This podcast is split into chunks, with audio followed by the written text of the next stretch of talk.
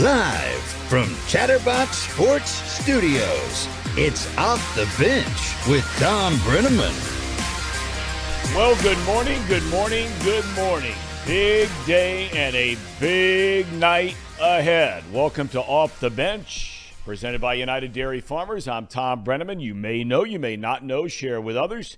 We come your way each and every Monday through Friday, 10 a.m. to noon Eastern. You can find us on YouTube slash Chatterbox Sports. We ask that you please subscribe, flip on that notification switch. If you'd prefer to join us in podcast form, many of you are, and that's great. We like to say that Casey and Paul have faces made for radio, so you don't need the video. You can go to Off the Bench with Thom Brennaman wherever you get your podcast. Tonight's a big one. Those were the words used by Joe Burrow when asked about this AFC North matchup tonight. And for Burrow, trying to get off the schneid, he has never won a game against the Brownies. The Bengals and Browns get together on this Halloween night in Cleveland, starting at 8. By the way, fellas, happy Halloween to both of you. Casey, Paul, hope you had a good weekend. Yep. Yes, Happy. Halloween. Happy Halloween, Thom. Did you have any pictures for us today? Oh, Do I you d- have any I pictures? did. I have one. We don't have it loaded up in the screen. I do have one. It was, uh, We'll pull it up later. yeah, Yeah, it's a good one. But you did dress up. I did. Yeah, we you did. and your girlfriend Lizzie. yeah, she dressed up more than I did. She put more effort into it than I did. I'll give her credit. You always better give. I had the idea. okay. She she had the effort.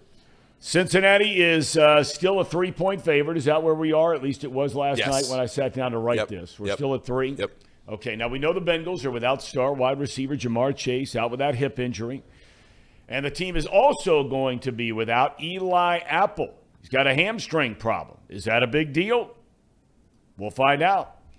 The Browns are missing two of their biggest stars in tight end David and Njoku. Cornerback Denzel Ward will not play. They are going to activate two other cornerbacks that were listed as questionable, one with a abdominal strain, another under the weather ill.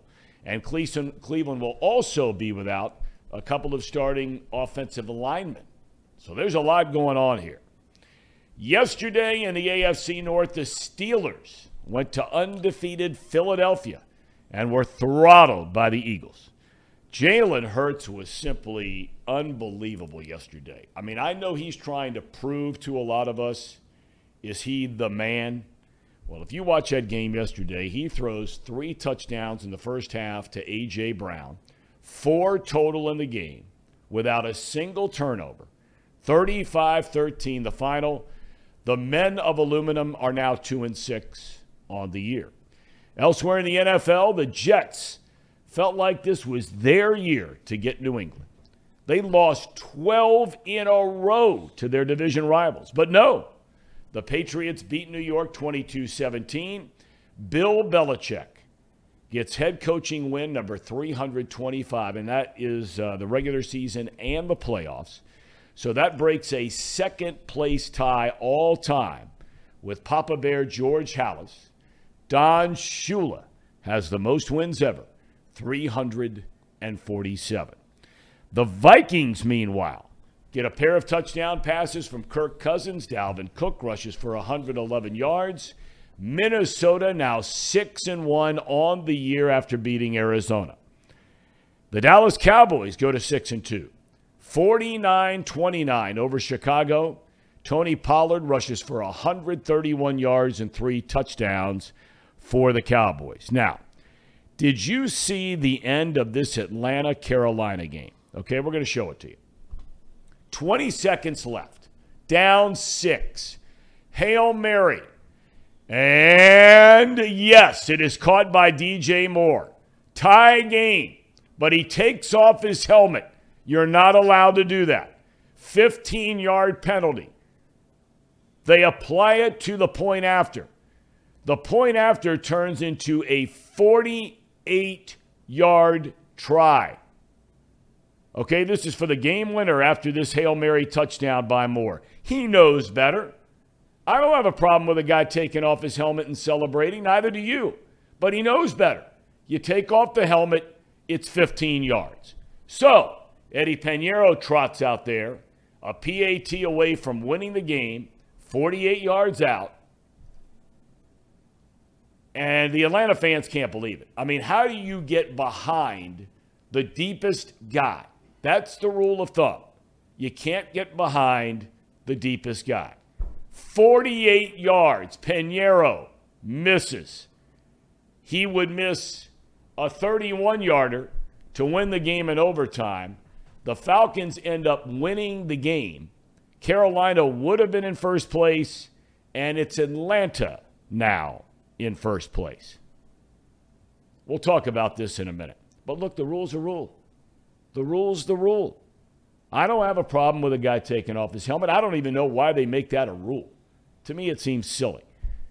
Uh, but boy, that is a huge mistake. The San Francisco 49ers.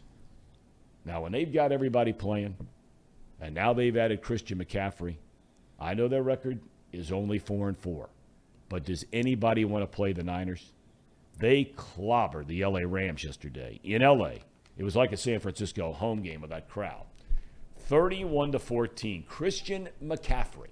How about his game? He throws a touchdown pass. He runs for a touchdown.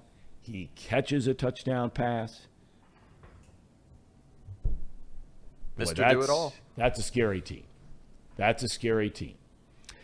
The Geno Smith show rolls on in Seattle. Seahawks knock off the New York Giants 27 13. Seattle leads the NFC West by a game over the Niners.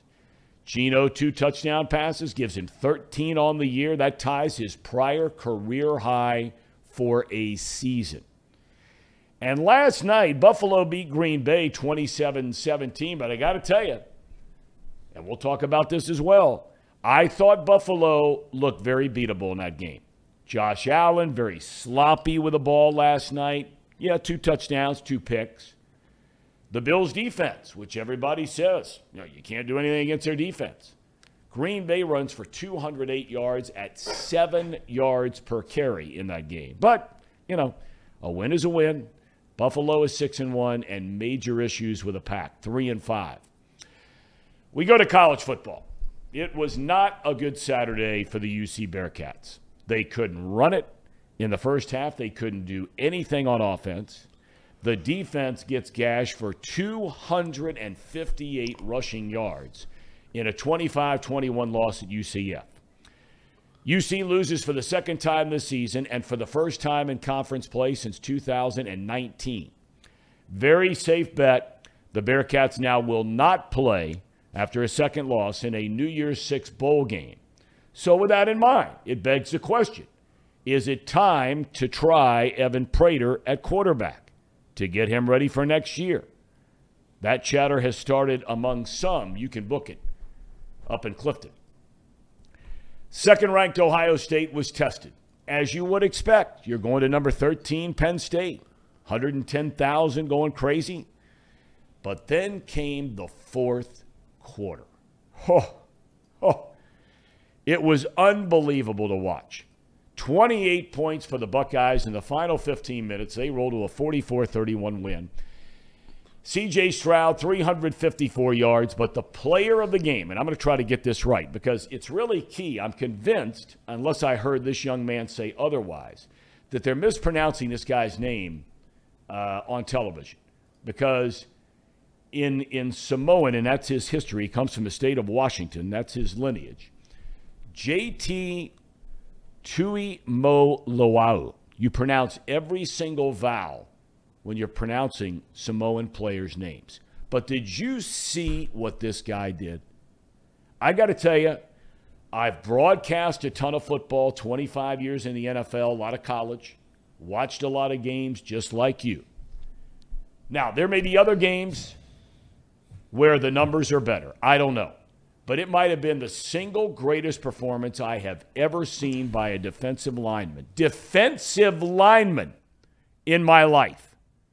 He had two interceptions, okay, two of those. One of them, he returns for a touchdown. He had two sacks in the game. One of them, a strip sack, and he recovered the fumble. he tipped another pass in the game that was intercepted. He had six tackles, three for loss, and barely played over half the snaps. This was the number one recruited defensive lineman in the country last year. And now all of a sudden he's starting to show up on this Ohio State defense. Buckeyes 8 0, and they'll play Northwestern this week. Michigan also now 8 0. Walloped in state rival Michigan State 29 to 7. But it's what happened after the game that has everyone up in arms. Take a look at this. Video on social media showed numerous Michigan State players beating up a Michigan player. And this was in the tunnel after the game. Jim Harbaugh said two of his players were assaulted in that tunnel. One might have a broken nose. Michigan State coach Mel Tucker said the behavior is unacceptable. And just this morning, he announced that four players have been suspended indefinitely. Now, one point on this thing, okay? Michigan redid their stadium about seven, eight years ago. And I don't know anything about blowing something up, knocking something down, rebuilding it. I don't know anything about it. But here's what I know. When you have 17 to 22 year old young men full of testosterone, and they're playing football and competing after, against each other, and now you add in the rivalry of Michigan and Michigan State, okay? This same thing went down four weeks ago when Penn State played at Michigan. When you have all of them going into the same tunnel after a game, you are begging for trouble. Okay? Now, I'm not going to play this game because I wouldn't do it the other way. It's not the gun that kills people, it's people that kill people with a gun, right? But this whole thing with the tunnel, and if you go back and look at the video, the Michigan player who was getting beaten up, and I'm not condoning that in any form or fashion, but the way they set it up is Michigan State goes in first together after the game, then Michigan comes in the tunnel after the game. Okay, that's the way they set it up. But this Michigan player goes skipping around and cuts in line in the middle of the Michigan State team. That's how, no doubt, this whole thing started. They have got to figure out a better way. Got to figure out a better way. But I'm guessing at Michigan they won't. Number one, Georgia. Jumped all over the Florida Gators in the first half, but then the Gators got back in it. And then all of a sudden, late, Georgia blows the doors off of them 42 to 20. You couple that with what Tennessee did to Kentucky. Whew. 44 to 6. So now the showdown is upon us this Saturday. The Volunteers take on Georgia in Athens. First place uh, in the SEC East is on the line, and potentially, of course, so much more that is a 3:30 kick on CBS. Now on the other side of the SEC, and this is where we're starting to get now. I mean, we're starting to get down to the nitty gritty. We got four weeks left in the regular season. Okay. In Baton Rouge this Saturday, Alabama takes on LSU.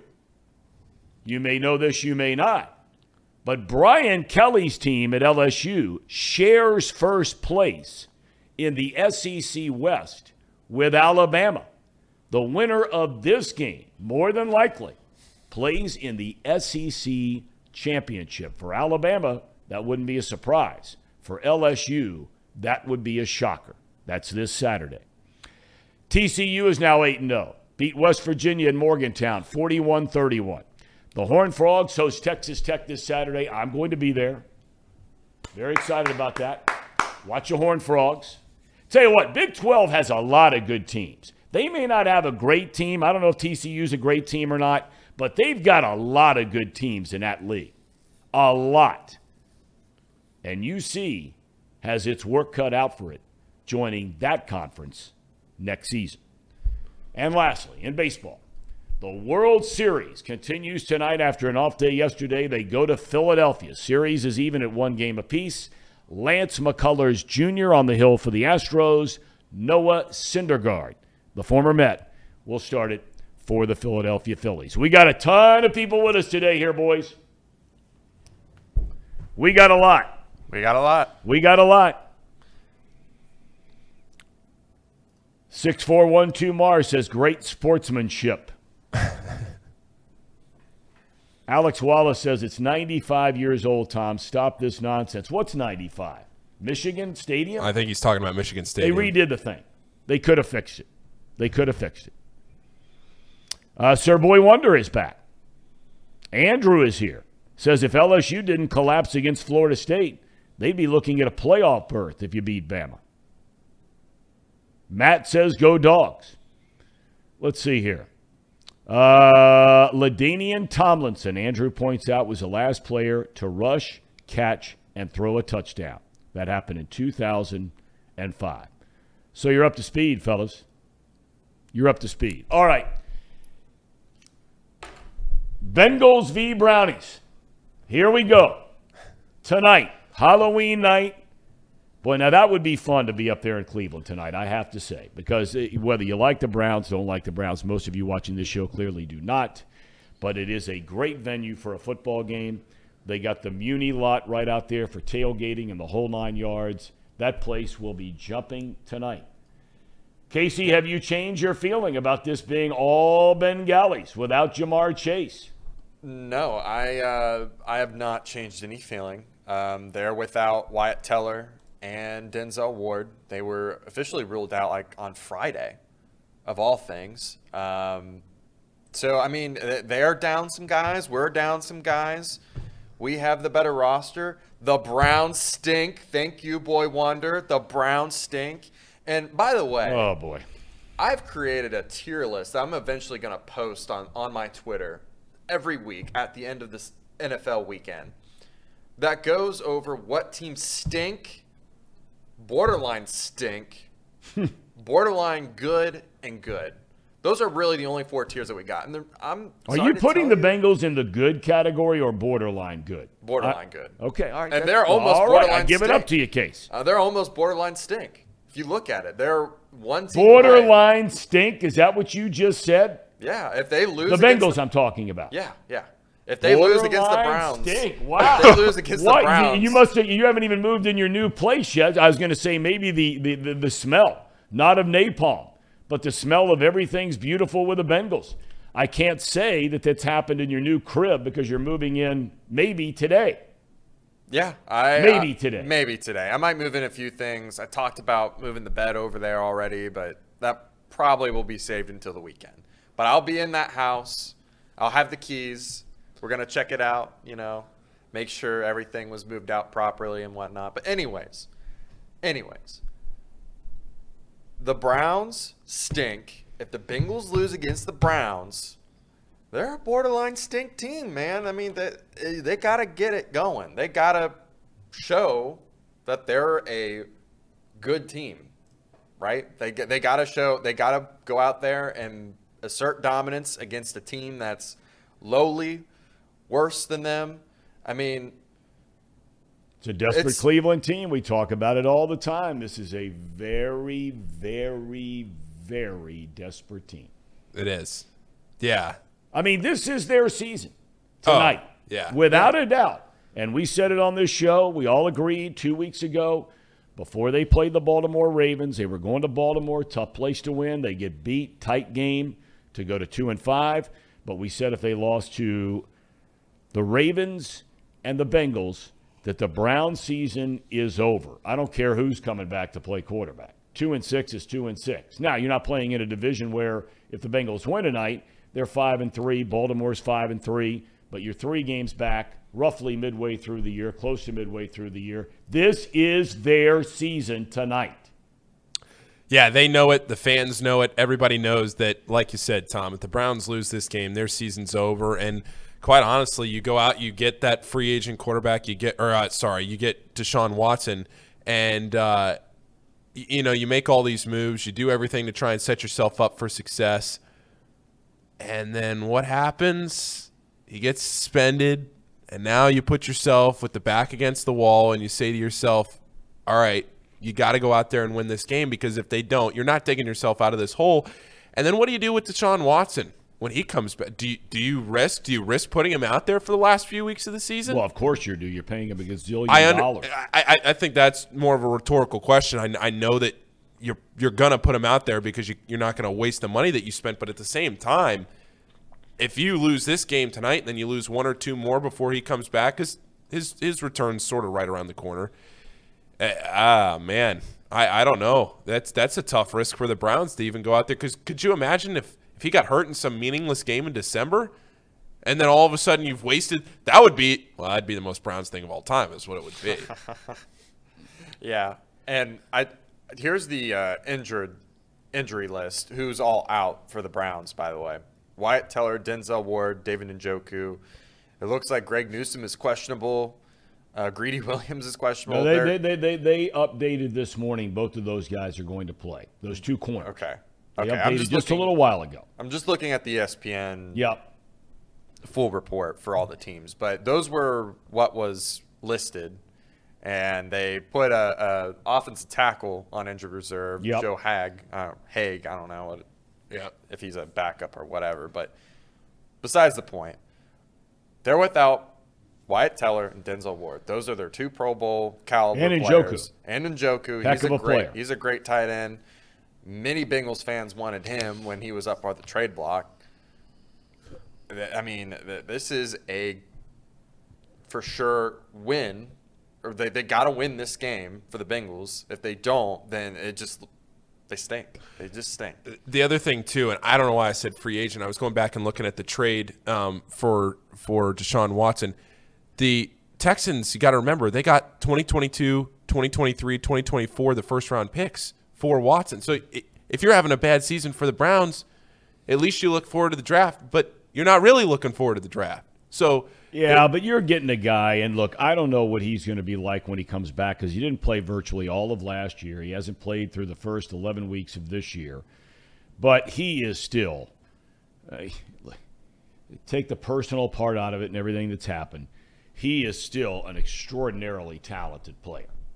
I mean, Yeah, I, I, yeah. think, I think when he is healthy and playing well, and I know some people will, will scream and yell at this next statement, but I truly believe that when he is healthy and playing well, he is a better quarterback than Lamar Jackson.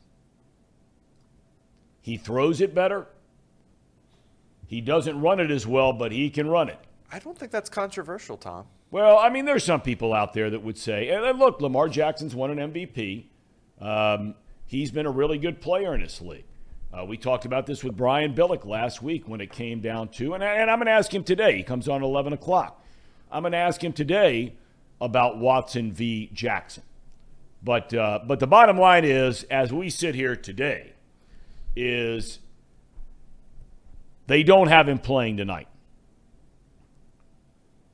Did you see the comments over the weekend by Kareem Hunt? What did he say? Okay, well, this is a backup running back, without a doubt, the best backup running back in the NFL, not even debatable. And he's an impactful player for the Browns. Trade deadline's coming up. He was asked about it, and he said, Look, you know, what you would expect him to say. He says, I know nothing about it. My job is to come in here and be prepared to play every single day. So, is there a little extra motivation? Many seem to believe that there might be for Kareem Hunt to go out there and and get it done tonight. That that running back duo of Chubb and Hunt presents a major major task tonight for this Cincinnati defense. Yeah, especially without DJ Reader. Yeah, without DJ Reader, it's going to be a tough battle. Um, this Browns team, as much as we talk about them not like running the ball, they do run the ball. Like they run it about 50% of the time. They probably should run it 60% of the time, but they're going to ground and pound us, and uh, we got to be ready for it.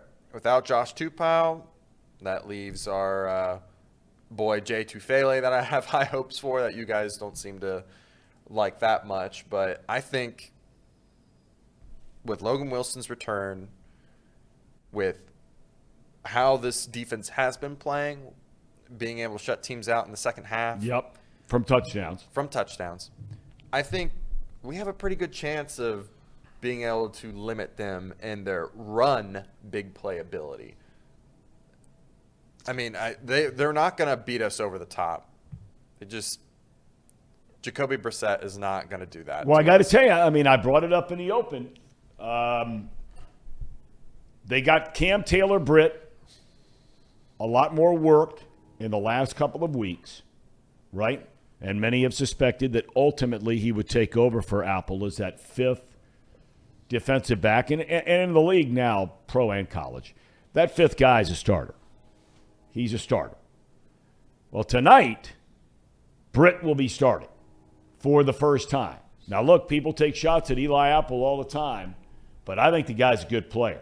And he's been a good player for the Bengals. Has he been a perfect player for the Bengals? No. No one's been a perfect player for the Bengals. Nobody. Not Burrow, not Chase, not Hendrickson, not Reader. Nobody's been perfect. But Apple's had some big moments for this team. And now all of a sudden, even though you don't think Brissett can beat him over the top, I think Brissett's a pretty decent quarterback. I mean, he'd be average as a full time starter, maybe a little better than average. He's way above average as a backup quarterback in the league. No doubt about that. Who would you rather have, him or Brandon Allen? Tell the truth. No brainer. No brainer. No shot at Brandon Allen, but who would you rather have? But all of a sudden now, with Britt in there, what's that do to the Bengals defense? Well, First time starter, Monday Night Football, big division rival game. Is Britt up for the challenge? I think he is. Uh, he was doing really well in the preseason before he, he got hurt. Um, I think he needed to actually be in there sooner, quite honestly, um, just to get him more acclimated to that role. Uh, it was a shame that he went down um, the way he did in preseason. But this is a perfect time when you know they're going to run the ball a lot. Um, he's not going up against the number one. He's going up against the number two and Donovan Peoples Jones. It's probably a fair matchup. Same sort of body types, um, bigger guys. Um, Cam Taylor Britt is a really good tackler. He's been known to be really well against the run. Um, I think this is a great opportunity for him to start. Honestly, I really do. Um, I don't think if we were talking about like the Bills or the Chiefs, I might be a little bit more scared. Might be a little bit more scared, but considering how the Browns don't really have a number two guy, considering how they love to run the ball, and that's what his strengths are, I think we'll be all right. All right. Um, I have a couple of stats for you, and these are not encouraging for the Bengals, but I am going to throw them out there. Uh, Andrew brought it up a little bit. I was going to expand on it a little more.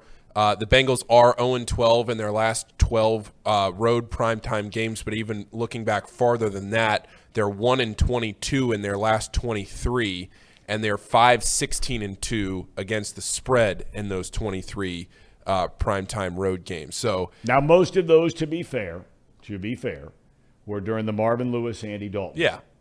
Yeah, yeah, yeah. No doubt. Yeah. No doubt. And, and look at what the Bengals have done in prime time. The other uh, at home, they've the Dolphins this year, but they did lose to the Ravens. How many wins did they have in prime time? Zero on the road. Zero? N U N none. Well, that doesn't count playoffs then. Well, those aren't night games. This is in prime time. They won during the were- playoffs during the day. Yeah. Uh, yeah, I guess. I know what you're saying, Uh, though. I mean, uh, I know what you're saying, but those numbers don't lie. They, they, those are facts. Yeah. What else you want to add to that? No, that was it. Are you surprised it. that, the line is, is three? Uh, it, really hasn't moved at all. I'm not too surprised. I think that's probably a good number, and honestly, might well, we'll get into it, I guess, a little bit. Or no, we already picked the Bengals in the Browns game, so I guess I'll just say it now. Uh, I was going to say that the Bengals win tonight, 23 to 20, um, and I think that the Bengals have a better chance to win by more than three than the Browns have to cover, which is why I took the Bengals um, if that makes sense. So I, I just feel like that the Bengals have a chance to go out there tonight on the road and win this game by more than three points, better than I, I feel like the Browns could. But I do think this is going to be a really, I think this is going to come down to the end. I Yeah. think it'll be, I think it'll be a grinded out close game. I maybe this is just the fan in me. I'm starting to feel. I can smell it in the air. Oh, boy. Oh boy. Oh, boy! I can smell the victory aroma. You just went from a guy 10 minutes ago. All right, I'm going to stop there because we had someone ask on here since you're teasing that moving forward you're going to have what are the categories again? Really stink? Stink really, or so it's stink, borderline stink, borderline good, and good. Okay. And You were the guy who just said a minute ago that if the Bengals lose, they fall into the. Borderline stink. Okay. But Um, they're in- right now, who would be in the category? And maybe I'm throwing you on the spot No, because go ahead. you know, you know, go ahead. Don't worry, we got the data. Who are the teams right now that officially, according to Casey McCollister in the National Football League, Mm-hmm. Yep. who are the teams that officially stink? Not borderline stink, stink, stink. Oh, there's a lot. You got some time, There's a- Thom? yeah, you you want to talk? You ready for this one? I'm ready.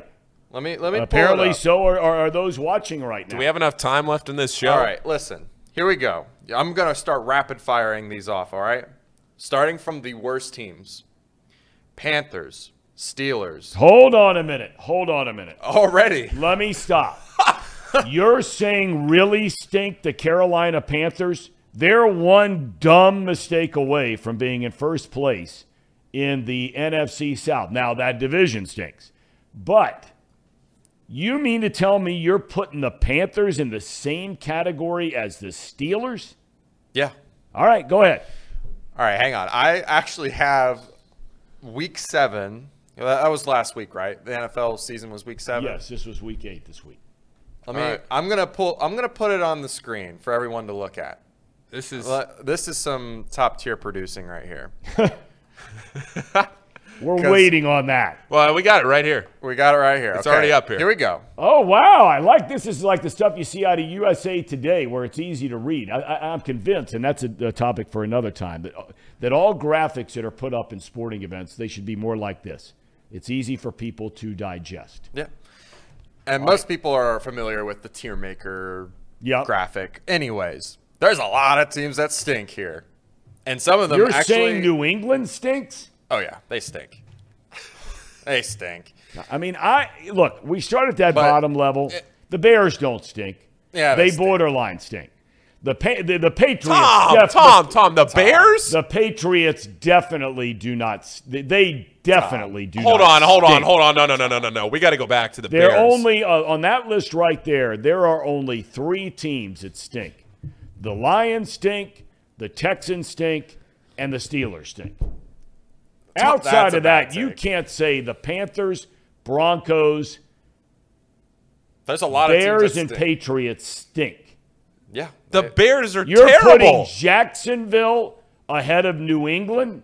Thom, the Bears are trash. No, they're not. The Bears are below stink. No, they're not. the Let me Bears add are a fifth tier. below stink. No, they don't. I'm gonna add a separate category. I'll tell you another team. Put that back up. I'll Okay. tell you another team that belongs officially in the stink category, and that's the LA Ra- I mean the uh, Las Vegas Raiders. They stink. They stink. Well, they're there. But listen, there's a lot of teams that just stink right now. Some teams that borderline stink. The. Saints stink. The Saints stink. The Jets probably should fall to the stink category. No, after- they're not there yet. Uh, yeah, because I'm with Patriots stink. The I Jets cannot stink. believe you have the six and one Minnesota Vikings and the five and three Seattle Seahawks and this was week Baltimore Ravens and 49ers. This was at week seven. borderline. St- I mean, are you kidding me? There's got to be some movement because some of these teams won. You Okay. think the Chargers are better than the Seahawks, the Vikings, and the Ravens? The Chargers? Yeah, I think so. Oh, Casey, good lord. Listen, listen. If we're Good gonna, if, let's just digest this for a second and hear me out. Vikings are almost borderline good. They're the next team up. Bengals would replace that spot if they lost. Seahawks probably should be in borderline good. Giants fall to borderline stink. Ravens probably should be borderline good. Miami, uh, they they're still borderline stink, and San Francisco almost borderline good. I think I think they move up as well. Same with the Titans. Jets fall, of course, um, because the Patriots stink. LA stinks really bad. I think they should move down a couple more pegs. Um, let me see. I mean, The Denver, Jacksonville Jaguars. I mean, come on. How can you put the Jacksonville Jaguars or the Las Vegas Raiders? Hang on. This, like I said, this was last week. So Jags got to fall back a couple teams. Wait, is it? Hold on a second. this- hold on a second. Yeah. Is this in order of the teams that like? Are do the Saints Before- are the Saints closest to the borderline stink, and the Panthers are the worst team in the league? Yes, correct. Oh, so this is ranked in the order of ways that they s- in the order of the stinkage. Yes. So Yes, you it is. mean to tell is that oh, also Oh, that true changes the, whole dynamic. is that also true at the top? Yes. So, So, Bills are you number have one. as the fifth best team in the National Football League, if I'm reading this correctly. yeah. You have the Los Angeles Chargers as the fifth best team in the NFL.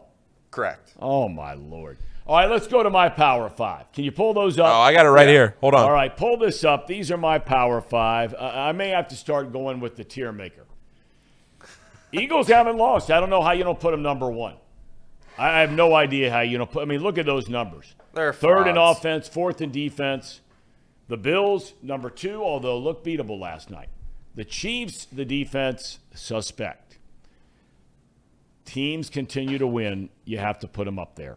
And I know they haven't beaten very many good teams. Minnesota, I have four. And the Dallas Cowboys have moved into the number five spot. They went four and one without Dak Prescott. He's back. Didn't look so good the first week. Little better yesterday, but Tony Pollard looked incredible with Ezekiel Elliott out. And we know about Micah Parsons in the defense. That's my top five. I'm wondering if we should not start to add to this show the what do they call tier maker? Tier yeah, maker. the tier maker, and I'm I am going to update the the stink list. You really I- need a lot I'm- of updating on that list. Well, this A was this lot. was before the week seven game started, so of course some of that's going to be inaccurate. Leif Erikson, one of the great Vikings of all time, says, Casey, I'm considering raiding your new home for the way you are dissing my Vikings. Well, Ask the natives of Newfoundland what happens when you sleep on the Vikings. It's a legitimate question. they haven't played anyone. Well, I, I, I mean, I can't argue with that. I went back and looked at when I was trying to put this top five together. I was trying to look at, at, at, at some of the wins these teams have, and the Vikings they really haven't beaten anybody. But the bottom line is they're winning games, fellas. Is what we talked about with the Bengals. Okay, you can't have it both ways. You can't say you know you haven't beaten anybody, but then dismiss the fact that the Bengals, virtually every game they have played this year, they have played against a backup quarterback. That's almost impossible to have happen. Well, as And they're four and three. They're four and three. This team lost to the Pittsburgh Steelers. on a fluke, on a on a Call it whatever you want to call it. Call it whatever you want to call it. They lost to the Steelers. And by the way, I will say that I'm not a homer. They're almost borderline stink. Come on, the Bengals are almost borderline stink. Okay. All right. Um, Andrew says Vikings are limited by Kirk Cousins. And, and I'm with you on that. I've not been a big Cousins guy. I don't think he can win the big one for you. I don't. Just and I a- might prove to be wrong. I've done a lot of his games. Seems like a pleasant dude, but push comes to shove. And Andrew, I think correctly, says he's a lot like Andy Dalton. When you really need him, more often than not, comes up small. Well, I'm just looking at the schedule right now, and he plays Washington. That's probably a win. Maybe. Commanders. The Commanders. The Wizards, The wi- the Washington Wizards. Uh, but after that, they play Buffalo and Dallas. Oof, that's gonna be tough for Kirk Cousins. And then I guess Those are Minnesota's next two games. after Washington. After So Washington. the next three games are Washington, Buffalo, and Dallas. Okay. And your New England Patriots that don't stink. They don't stink. Eh, they stink. They stink. Their offensive line is terrible. I just I just didn't realize when this got sent out last week that this that those bottom tier teams were like in, In order of the Yeah, I teams mean- that stink. So That needs a lot of Well, updating. no, I we ought want- to dismiss that I wanna see list it one more right time. away. Who I'll make the week eight list, okay, and it'll be updated, and We'll do that tomorrow. then. Yeah, we'll bring it back up tomorrow, everyone, so then we can talk about it, see what we think.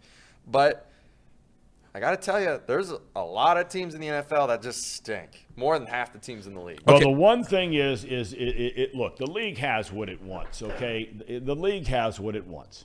and that is parity and everybody has a chance. And we talk about this all the time, fellas. Is unlike baseball, when a season begins. Now, look, the, there are teams going into a year you know are, are going to be better than others. That that's clear and obvious for multiple reasons. But there's a whole group in there, right? The way the league is set up, whether it's the, the way they do the draft, the way they do the schedule, all those kinds of things, free agency, trades, whatever it might be. You don't walk into the year in most NFL cities and feel like we don't have a chance in the world to make the playoffs. Now, this year, or any given year, there's a handful, right? I mean, there's a handful. Houston knew this year that they're not going to go into the postseason, and then there are others. But that's one of the, the, the, it might be the single best thing at the end of the day about the NFL. Yes, you get mediocrity. Yes, you get a lot of four and three, a lot of three and four, four and four five and three, three and five, right on that edge of making it or not making it. But that's what makes a league so good and appealing to people, right?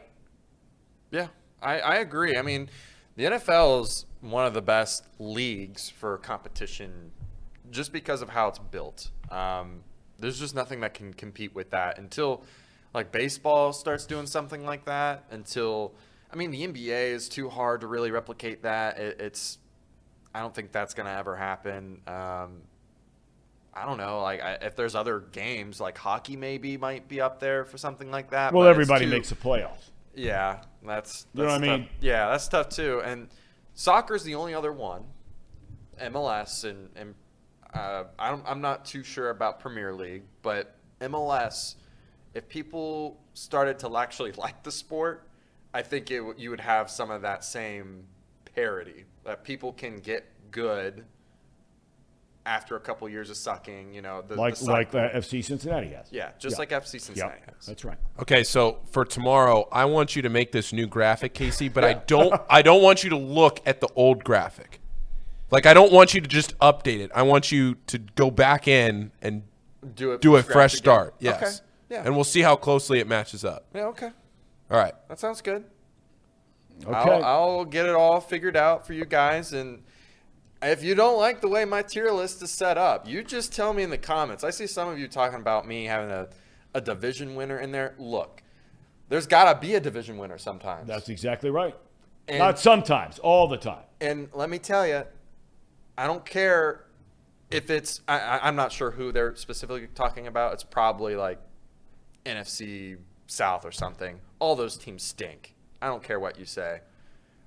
Panthers stink. They gave up that terrible, terrible win that they should have had. Atlanta, we just beat the crap out of them. They, they stink. Saints, if they had a quarterback, maybe they'd be good, borderline good. Who, who knows? But they stink. They got Andy Dalton starting for them. Come on. And then you look at the Tom Brady Ravens game. Tom Brady is not looking good. No, he's not. He's not looking good. He, and it's too bad for the league because, look, I know there are a lot of Brady haters out there, and I, I, don't know why anybody would hate Tom Brady, except for the fact that maybe they beat your team all the time. But if you hate Tom Brady, you, you, it, it, it's, it's either that or it's just straight jealousy. That's all it is because this guy's never. Let me back up. That deflate gate. Yeah but that's, I mean, that, that's a long time ago. But that still, to me, is very, very shaky. Very how, shaky. How so? Because there, there was some. That should have been a stiffer fine for the Patriots. That should have been a stiffer penalty, in my opinion. Um, somebody was playing around with those footballs. There's no question about that. And anybody that believes otherwise has just lost their mind. They got their head in the sand. But the point I'm making is this Brady uh, has always been a good dude, stand up guy, great player, greatest quarterback of all time, no doubt. Mary's a supermodel. Um, and now all of a sudden he came out over the weekend, as we suspected, as has been reported, that Brady and his wife are getting a divorce. There are children involved in this whole thing. There's a lot going on there. We're not getting into all that. That's their business. Uh, but the guy's been a phenomenal player. I don't know how you hate the guy. I, I, really don't. I really don't. He's been a good citizen. All right, when we come back, we're going to talk about some of these other games around the NFL. Okay, because we got lots of time today to talk about the Bengals. We're going to get to our picks a little bit later. I am really interested in asking Brian Billick a question today, and he's going to join us at 11 o'clock. Brian Billick is considered to be one of the greatest offensive minds in the history of the NFL, going all the way back to when he was offensive coordinator uh, in Minnesota, when they had Cris Carter and – and uh, and Randy Moss and Jake Reed and all those guys running around. Robert Smith, the running back, they broke all kinds of single season records for yards and points and all these kinds of things. It goes to Baltimore, wins the Super Bowl, blah blah blah. But I'm curious to find out if, as a head coach and an offensive minded head coach, which Zac Taylor clearly is, um, does not having Ja'Marr Chase change the way you're going to call plays tonight or the way you feel is best for your offense to now try and move forward without a guy that is by far your biggest and best big play guy. So we'll talk about that with Brian Billick after 11 o'clock. Want to hit some of these other topics, some of the other games, some of the other teams. Want to talk about the Michigan Michigan State thing a little bit. Really ugly. 26 days from now, 26 days from now, Ohio State v. Michigan at the Horseshoe in Columbus. I mean, two trains. Here they come. if both come in undefeated, and there have been huge games in the past of that rivalry, this could be the biggest one of them all if they both roll in undefeated. Both of them. We're back in a moment. All right, welcome back to Off the Bench, presented by United Dairy Farmers uh, with Casey McAllister, Paul Fritchner. I'm Thom Brennaman. All right, guys, I want to hit a few topics here. Uh, we will start in college football. Um, the whole Michigan Michigan State thing. Um, you know, you look at this, and, and we mentioned just this morning, Mel Tucker, the head coach at Michigan State, has suspended indefinitely four players for that ugly, ugly scene that took place in the tunnel. Um, after the game was over, Michigan wins 29 to 7. Um, what are your thoughts on that, fellas? This is the same type of situation um, that we saw, like from the crosstown shootout with the brawl now 10 or 11 years ago, where both teams entered and exited through the same tunnel. Now, that brawl happened on the court at the end of the game, but that was a problem that Xavier immediately corrected. Now both teams enter and exit the court through opposite tunnels. This was a situation where the Michigan player started skipping into the huddle, skipping into the line as he as he went into the tunnel, and it was an avoidable situation. If he just doesn't do that, maybe tempers are a little more calm, things don't happen. But like you said in the beginning of the show, when you have a bunch of guys that are 18 to 22 years old that are all together after an emotional game after Michigan just lays it thick on Michigan State. It's a tough spot to be in that you have to calm yourself down and you can't let the emotion get the best of you, but they did. And that's a terrible scene. There's no excuse, no matter how bad your emotion runs, no matter how heated you are, no matter how big the rivalry is. You, I mean, it, there's a reason they said the police were investigating. I mean, this is a borderline crime. Well, look, and I don't think that's an exaggeration. No, a lot of times no. you hear that in, in, fights and sports, and you hear people say, "Oh, it's just, it happens." That my guy, he was getting just destroyed, five six yeah. on one Look, in a tunnel. This is the la- the last two home games played at Michigan. This is two games in a row now where this has happened. Two games in a row. I was with Urban Meyer one night last week. He showed me a picture that somebody sent to him going back to 2017. And in this picture is him coming out of that tunnel before a game. Three people are snapshotted spitting on Urban Meyer, spitting on the head coach of the visiting team. I mean, this Michigan thing's out of control. It's out of control. And, you know, people can sit there and get mad at me and, oh, Ohio State lover, blah, blah, blah, blah, blah. I would say the same thing if this was happening at Ohio State. And I'm not saying there haven't been things that have happened at Ohio State or wherever, but this thing is out of control. They've got to get it fixed. I don't know how they fix it. I said that at the beginning, but they better change it. All right. The University of Cincinnati. You know there are some in Clifton right now, and maybe it's not even whispering, they're saying it out loud. Is it time to give Evan Prater, now that you've lost two games? You know, all along they went with the senior and the transfer back to UC, Ben Bryant. Okay, and this isn't an indictment on Bryant in any form or fashion. He's played quite well for the team this year. But now that you've lost two, you're not going to a New Year's Six bowl game. It's not going to happen. Uh, your chances of winning the conference are really, really tough at this point. Possible, but tough. Um, do you consider starting Evan Prater from now on at quarterback to get him ready for next year? Because next year he's your guy, or at least it looks like he's your guy.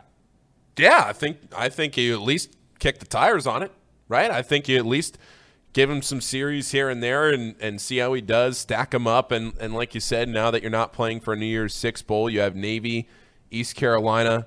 Uh, what is that, Casey? Temple, Temple. and Tulane yep. to end your season. Tulane's so, ranked, pretty good team. Tulane's ECU ranked. But you killed UCF. Yeah, but you're playing a triple option team this week and Navy. Go out there and go out there and give your young guys some reps, right? I, I don't think that's the worst thing in the world. Give them some series. Let them go out there and, and try and get some experience under his belt if you're building for the future. Yeah, I I'm just I'm not sure if Fickell.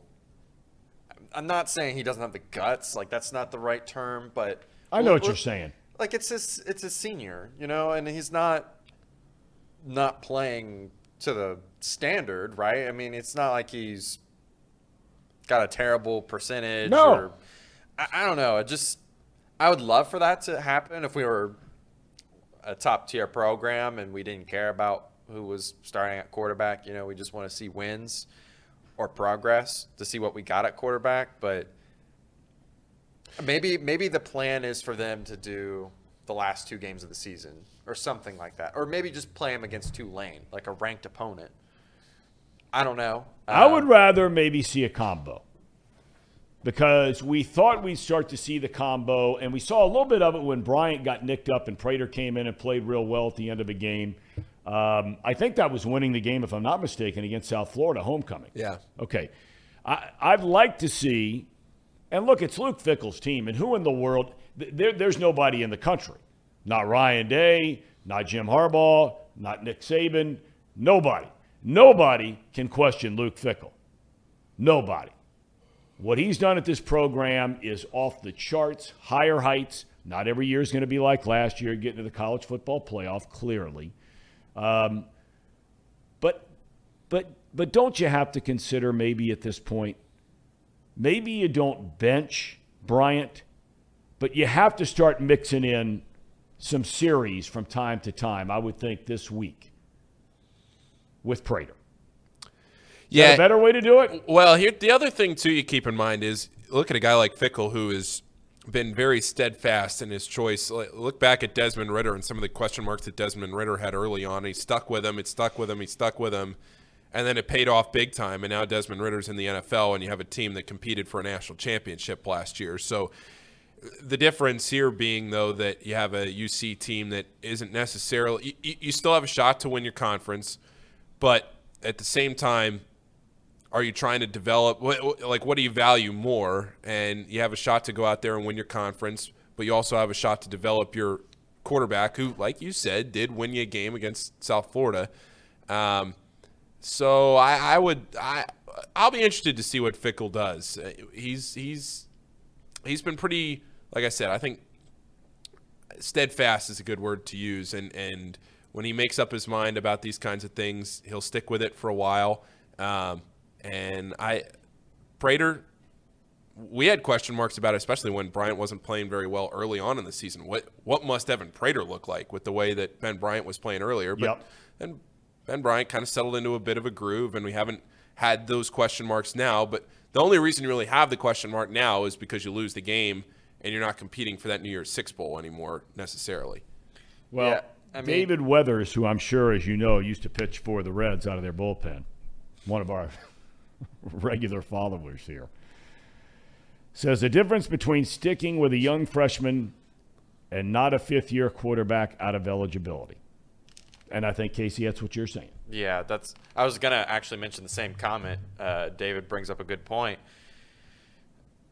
I mean, sticking with a young freshman, you know, you're trying to gauge their ability, and a fifth-year quarterback, like, yeah, that's that's like you already know he's gone after this year. I just don't know if Fickell will do that to to one of his guys. Like that's a guy, that's one of his guys. So, to me, I what I see is what you described, getting Prater in there every other drive, something like that. Yeah. Especially when these scenarios happen, which haven't happened often because this team has been not as good. And um, when we go over the picks, I'll even bring it up again. But UC has not blown anyone out except for Kennesaw State Right. there hasn't been an opportunity for Prater to get in to see what he can do. I mean, all these games the last three or four weeks have been close. Yep. Um, even going all the way back to Indiana, and I know we were blowing them out, but they ended up kind of rallying back in that game. So they needed to still play Ben Bryant to stay ahead. So maybe we see more of him just because we're out of that bowl game discussion, but we can still win the ACC, right? If Yeah, Tulane- can still win absolutely, Yeah, and, and the road is not that that you know that it, it's a challenging road because you're going to play some pretty good teams, including Tulane and, and an East Carolina team. Dan Hoard talked about it last week. They've got a lot of good players, talented team. Smoked UCF. I mean, blew that team out of the water. By the way, has Brian Billick gotten a link? Yes, he Okay. should have gotten a link. So we should have him coming up, hopefully here shortly. Um, apparently, you threw together at the last minute a um, poll. Does Casey's steer, tier link stink? And I can't believe 54 to 45. Yes and no. I can't believe 45% of you out there believe that doesn't stink. Well, listen, it's got to be I mean, updated. come on. Once I update it, that number is going to reverse. 54 of you are going to say it doesn't stink, and 45 of you say it will stink. But I mean, come on. It's not a bad list. It's really not. Like, like if you really, if you want to argue about it, maybe being the Ravens too low, that might be one. But it's really not a bad list. It's really not. It's not super Bengal Homer ish or anything like that. I appreciate how you're talking us into this tier list. I mean, just look at it one more time, folks. Yes. All those teams below at the stink list, Why are we putting this up when it's a week old? we're gonna go back to it. I I'm know just- you are, and I'm then that's when give it- people want to see it. So are we getting the new one tomorrow? we're getting the new one tomorrow. Mm, okay. Getting the new one tomorrow. I'm You know, saying. Zachary asked a very good question here. Yeah. That's This a is a legitimate question. It's a miss. My wife brought this up with me, actually. Why didn't we dress up today for Halloween? I thought about it, and then it kind of went, you know, see you later. Because I still have one of the great costumes that I started wearing when my kids were about three and one a pirate costume. It's a big league costume. I thought about breaking it out today for the show. Clearly, I didn't. um, I'd look better in that pirate outfit than I look right now. But neither one of you guys obviously thought of dressing up either. Well, I, I told people that I would dress up as Ja'Marr Chase, and I've got my jersey on. But that's about it. That's all I'm going to be doing for Halloween. The artist formerly known as Ja'Marr Chase, because he's not playing tonight. Yeah. Yeah. Yeah, big miss. We should have dressed up. I dressed up as a producer, I guess. I don't know. I wonder if Chase is going up to the game tonight. I wonder, I mean, not that it matters. It, it doesn't matter. But, I mean, he might be able to help somebody on the sideline, but maybe they say, you know what, you keep him off that hip as much as you can and, and heal that thing up and stay right here with the Bengals team doctors and, and, and rehab folks and all that kind of thing. It, it really doesn't matter one way or the other. Um, Brian Billick. is he here? He is here. All right. Okay, so uh, we welcome in the former Super Bowl winning head coach uh, of the Baltimore Ravens. Brian, good morning. Hope you had a good weekend, my man. How's everything? Doing great. Question You're the head coach, um, and, and, and maybe uh, this is not the best example to ask you about, because we, you know we've talked with you from time to time back when you were in Minnesota, and you had Chris Carter, and you had Randy Moss, and you had Jake Reed, right? And, and you had a, an outstanding back in Robert Smith, just a great offense, one of the great offenses in the history of the league. But uh, was there ever a time uh, where you were? There's my daughter calling me from TCU, wondering when her dad's coming into town. Um, was there ever a time? Was there ever a time where you lost your big play guy, as the Bengals have today? And, and look, you know, Tee Higgins can make big plays. Tyler Boyd can make big plays. Joe Mixon can make big plays. But Ja'Marr Chase is the guy. I think right now he's the best. He's the best wide receiver in the NFL. The numbers don't lie. But now all of a sudden, that big play guy, and a lot of that stuff is outside the numbers they do with him, so to speak, in football vernacular. Does it change the way your offense philosophically is going to run without him? Well, it has to. Anytime you have a player of that caliber, you, you know, the, the mentality you try to set is just, well, next man up. The problem is, next man up's not as good. Otherwise, he wouldn't be the next man up. Um, but that that's the mentality that you have. But yes, when we lost Jamal Lewis after our Super Bowl year, that dramatically changed, obviously, the formula or what we had previously been good at to win a Super Bowl defense, run the ball, don't turnover, no turnovers. We and and now we didn't have any running backs. So yeah, it's got to schematically change. The Bengals are good enough, and obviously in a division where they can kind of keep touch with it until Chase comes back. Um, but yeah, it's going to have to change in terms of Burrow where he's going to go to get those big plays. It's going to have to be spread around. You're going to have to get it with play calling a little bit more uh, rather than just look, we know we got this matchup, and when I get press coverage or I get man for man, I know that's where I'm going. It's going to take a little more orchestration to get it done. Uh, but they can do it, uh, but it is going to be a big loss for them. You, when you talk about, you, you briefly mentioned there about the play calling. So, I mean, walk us through inside the mind of, uh, of an offensive guy like you, where you know you have these other guys uh, that I mentioned. That I mean, most people feel like Tee Higgins could be a number one on most teams. Tyler Boyd could be a number two on most teams. He's a number three on this team. Um, but but your play calling, are you looking for more stuff? You know, maybe down the middle, slant stuff, tight end stuff, all that kind of thing. Um, walk us through the play calling part. And I know down and distance dictates a lot of that, but at least schematically, if, if, if you're charting your first 15, 20 plays, what would that look like? Well, it's all of the above. And I, when on any play chart I had, you talk about that great 98 team in Minnesota. I had a Cris Carter box, and I had a Randy Moss box, and I had a Robert Smith box that said, okay, if I need to, if I need something, these are the go-to plays for for him to get the ball down the field. And obviously, the way to get the ball to Cris was a little bit different than the way we would try to get it to Randy or to to uh, to, to uh, Andrew Glover or you know right on down the line. So yeah, what what the Bengals are going to have to do is they're going to have to have their boxes with these other guys that says, okay, first, what is it they do best? Is it the one-on-one stick routes for the tight end? Am I crossing receivers? Do I have a receiver still that if I see that press one-on-one, I can go there? Uh, certainly, the running game's got to be picked up. You, maybe you're going to run the ball a little bit more and rely on that, particularly in a critical situation. So, yeah, it, it definitely changes uh, the play calling and where you're going to go with each of these athletes to to get that that big play because we've talked about it forever and a day turnovers and big plays. That's that's the key barometers for winning.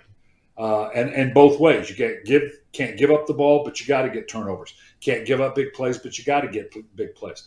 So where do I manufacture those big plays with these guys? Can I, or now do I have to man, be a little bit more patient and rely more on my first and second down run and play action calls? All right, I want to skip around a few things that happened in the league yesterday. And again, I, I just find it so interesting uh, to go inside the, the mind of a head coach when certain things come up. The end of the Panthers Falcons game, they throw a Hail Mary. DJ Moore catches it, gets behind the defenders. That's a different topic all entirely. But he catches it immediately takes off his helmet. He's flagged for 15 yards, which turns the PAT into a 48 yard try, which they missed. Now, they could have won the game in overtime. Piñeiro missed a field goal there, but the Falcons ultimately win the game. Does the coach call that guy into his office after the game and ask him what in the hell exactly he's thinking about when you know that that is a rule?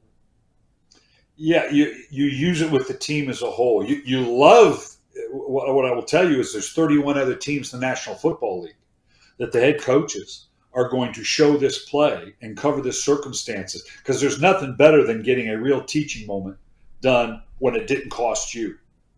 And and you put that in front of your team and say, okay, guys, here, here's an example. If this happens, tell me what I'm supposed to do. Let me help you. Tell, tell me, tell me, is, is this guy right? It's the emotion of it. It's the whole thing. Or, or do we all agree this is stupid? And let's not do this if we find ourselves in the same situation. With regards to the Panthers, they know.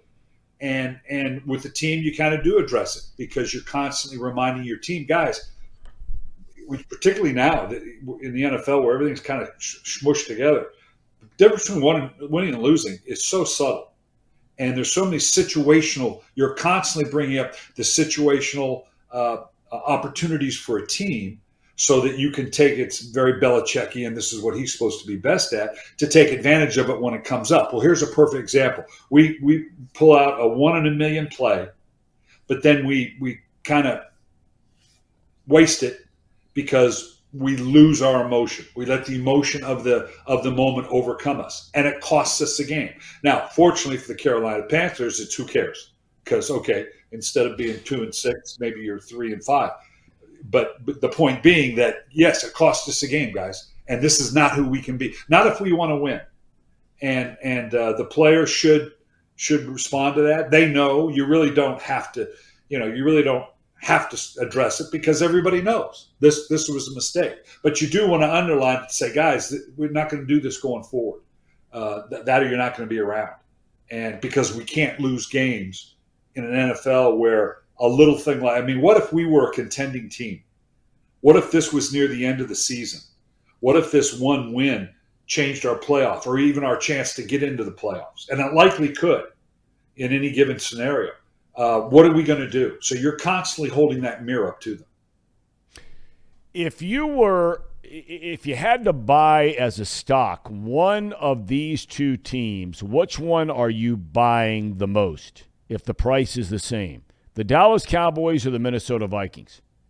Wow. Uh, because we've gotten to the point where, you know, particularly with the Vikings, Dallas less so because they're always in that situation, it seems like but it's you're kind of waiting for the other shoe to drop, right?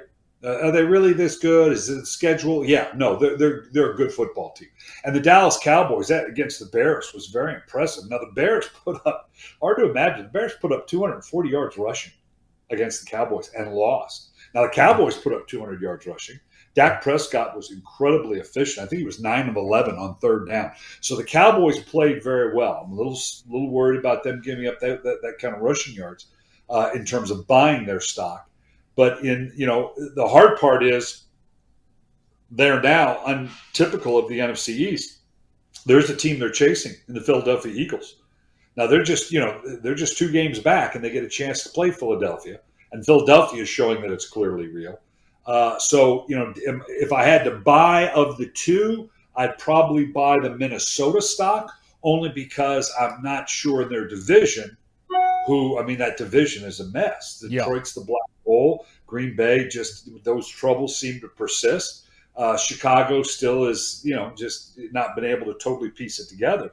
So to answer your question, even though I don't think they're a better team necessarily, I'd buy Minnesota because I like I like the division they're in. You know the, the the the, debate that that I find really interesting, especially after watching Buffalo last night. Now look, Buffalo wins twenty seven to seventeen. Um, Josh Allen was very sloppy uh, for a lot of that game, especially with the football in his hands, and that's every snap. Uh, throws two picks. You know, he does have a couple of touchdowns. But Buffalo's defense, which everybody tells me is so great, um, you know, Green Bay runs for well over 200 yards. It's seven yards per carry in the game. When you look at Buffalo and then you look at Philadelphia, now I know Buffalo's schedule and their quality of wins has been far more impressive so far than the Eagles. But which of those two teams have you been most impressed by that this year? I mean, one of them's lost once and the other one's lost none. You have to you certainly have to be impressed with with what's going on in Philadelphia and Buffalo. I think is is what they did. And you're you're right; they did not look very good. But it's a good sign when you do not play well and you can win 27 17. Um, I think Josh Allen, again, we, we know he's the real deal, was not a good night for him. If, if so often when we ask these questions, what we're really saying, okay, which quarterback would you take, right? Because that's really what it comes down to. Jalen Hurts is obviously playing well, doing some really good things. Josh Allen continues to look spectacular, notwithstanding what happened yesterday. So, you know, I, I probably go with Buffalo. But Philadelphia is for real, and they're playing good, solid defense, and, and obviously Jalen Hurts is they've they've come around to really piecing together the right formula for what they're going to do in Philadelphia and how they're going to use him and how comfortable they are with him running the ball. And there's a certain physicality to what they're doing now, which is which is good for Philly because you got to have it in Philly because they're so tough there. Um, but when you, when you look at and particularly you know you, you put up 35 points on a Pittsburgh Steelers team. Well, I know it's not a great team right now, but it's still the Pittsburgh Steelers. And and uh, Jalen Hurts was very solid in the pass game, four touchdowns. You know, and the defense played very very well. So Philadelphia is for real. But but uh, right now, um, and and the good thing for Philadelphia, I don't know that there's a whole lot of challengers for Philadelphia in the NFC right now there will be, and we get to the playoffs, and we'll see whether the 49ers, the Rams, or the Seahawks, or where Dallas can continue. And so they are going to be challenged compared to the AFC, where there's still a lot of people nipping at the heels of the Buffalo Bills. All right, I said I was going to ask you this question uh, before you came on, and I'm curious because I made this statement, and there's some that agree uh, on our chat room here, watching online, and others disagree.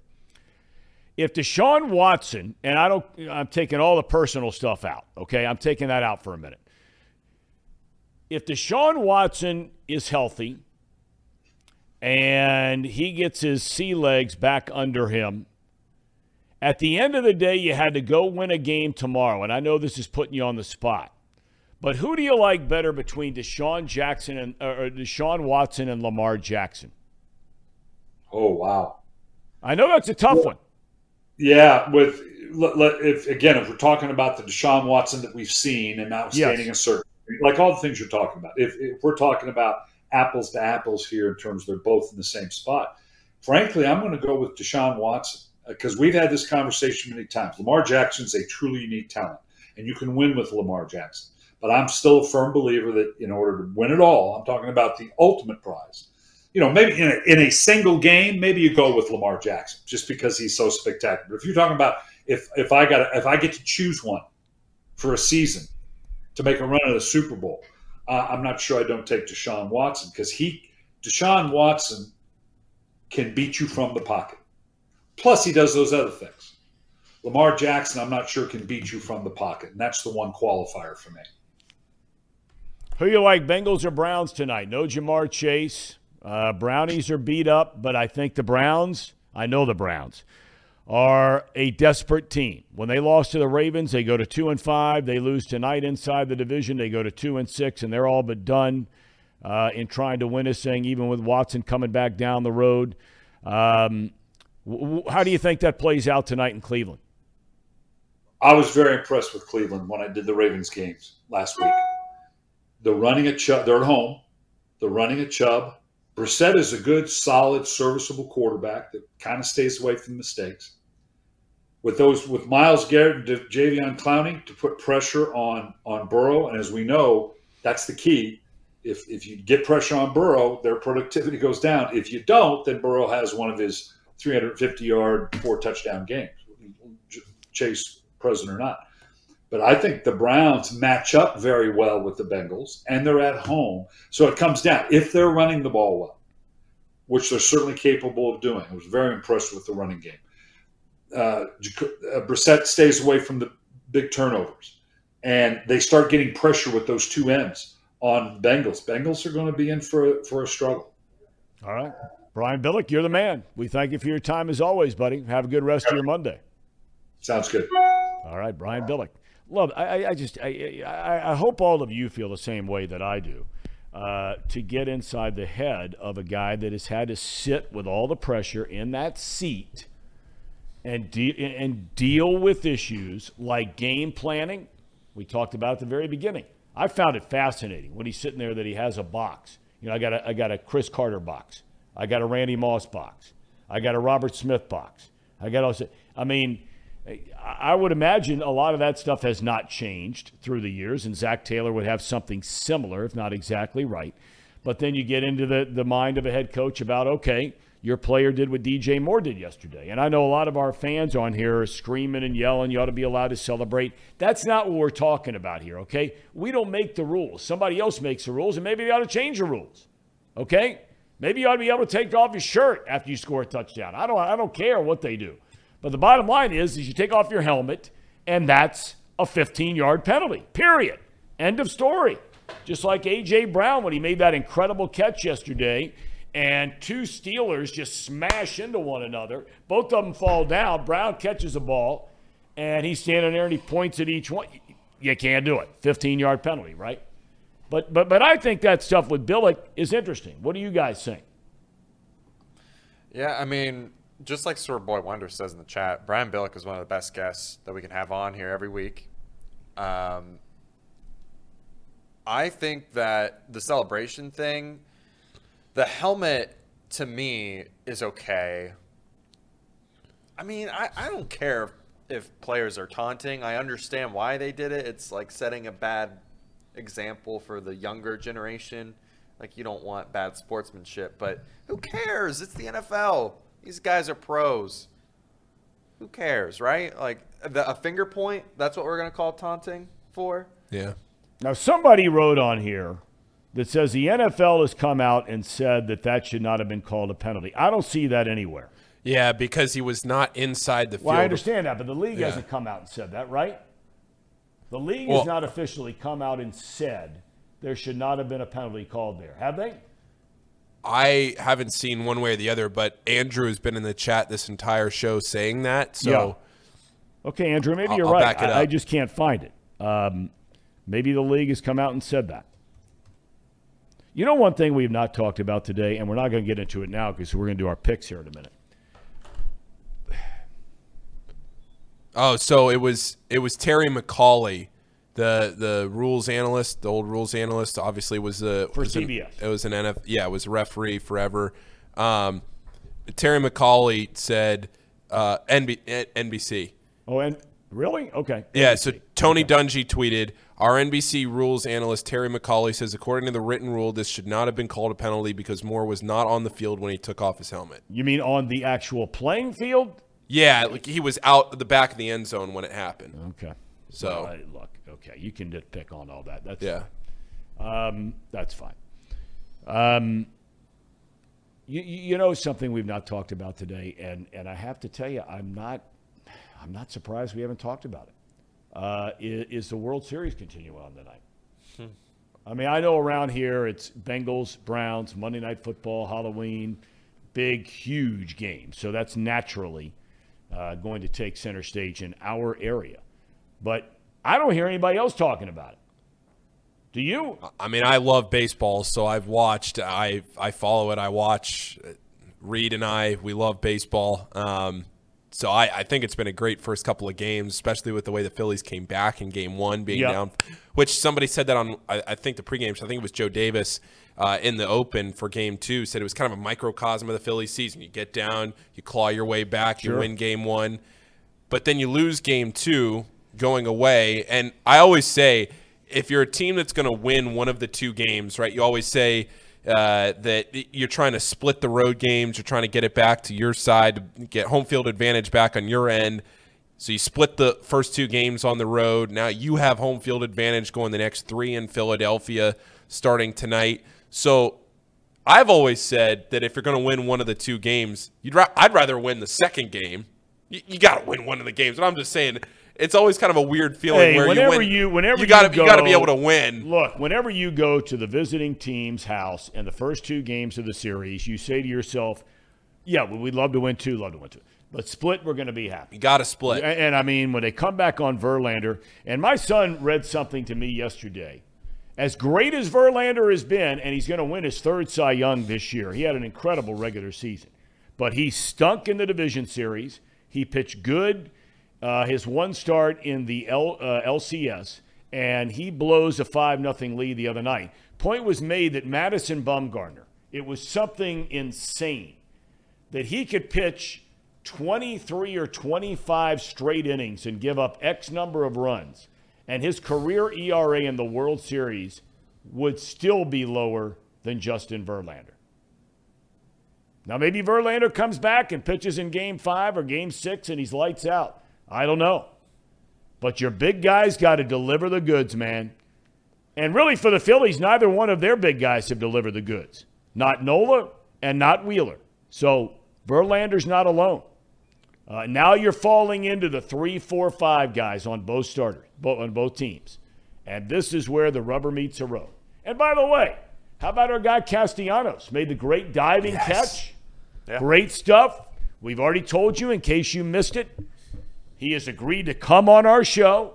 He was going to be on the very first show, said he was excited about it and the opportunity to come on. So, you know, Castellanos isn't a hater, he's a lover, not a hater. He's going to come on our show, and we hope we bring him on as a World Series champion. Picks next, boys. Picks next. Picks next. How did we do? We're back in a moment.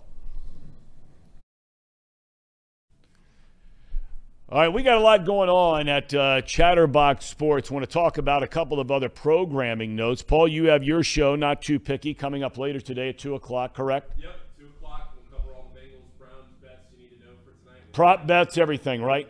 Is there a prop bet just to give us a little sneak preview? Is there one prop bet you like tonight?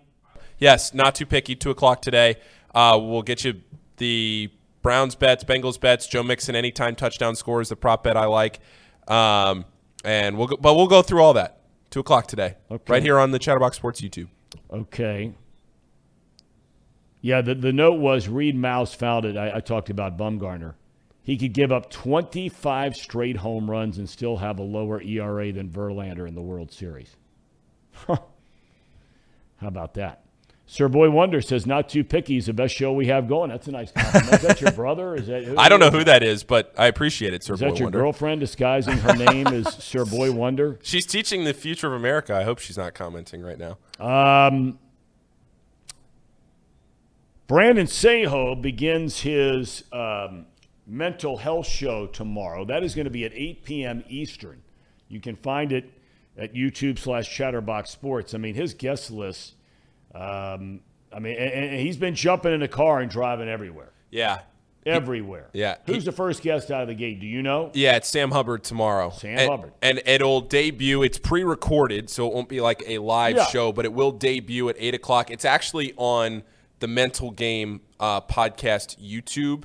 Um, which is its own channel. Oh, it's okay, under the me. it's it's under the Chatterbox network of shows and everything, but it has its own channel just because it's all pre-recorded content. We put it under its own channel, um, and it also you can go ahead right now. the The podcast for Brandon is live, so just like Thom's show, my show, uh, the box lunch, which will be starting soon. The Mental Game Podcast is available on Apple, Spotify, Stitcher, Google, anywhere you find your podcast. It's already on there. There's a trailer, and Brandon shared his personal mental health story. Both of those episodes are on there already. So you can go ahead, like, subscribe, review all of that on all those podcast platforms. Okay, that's that's going to be great stuff. Yep. Very much looking forward to that. Um, box lunch. We thought maybe would start today. Trace Fowler under the weather, and Trace, get better, buddy. We miss having you around here. Miss seeing your smiling face and your commentary and your smart aleck remarks. um, but uh, seriously, my friend, get better. We miss you. Um, okay, boys. Here we go. Here we go. Uh, we start um, with the collegiate ranks. Correct? We do. Casey, um, I have the graphic up here. Is it not? Uh, Is not wanting to respond. Just give me a second. We'll fix it. Okay. hold on.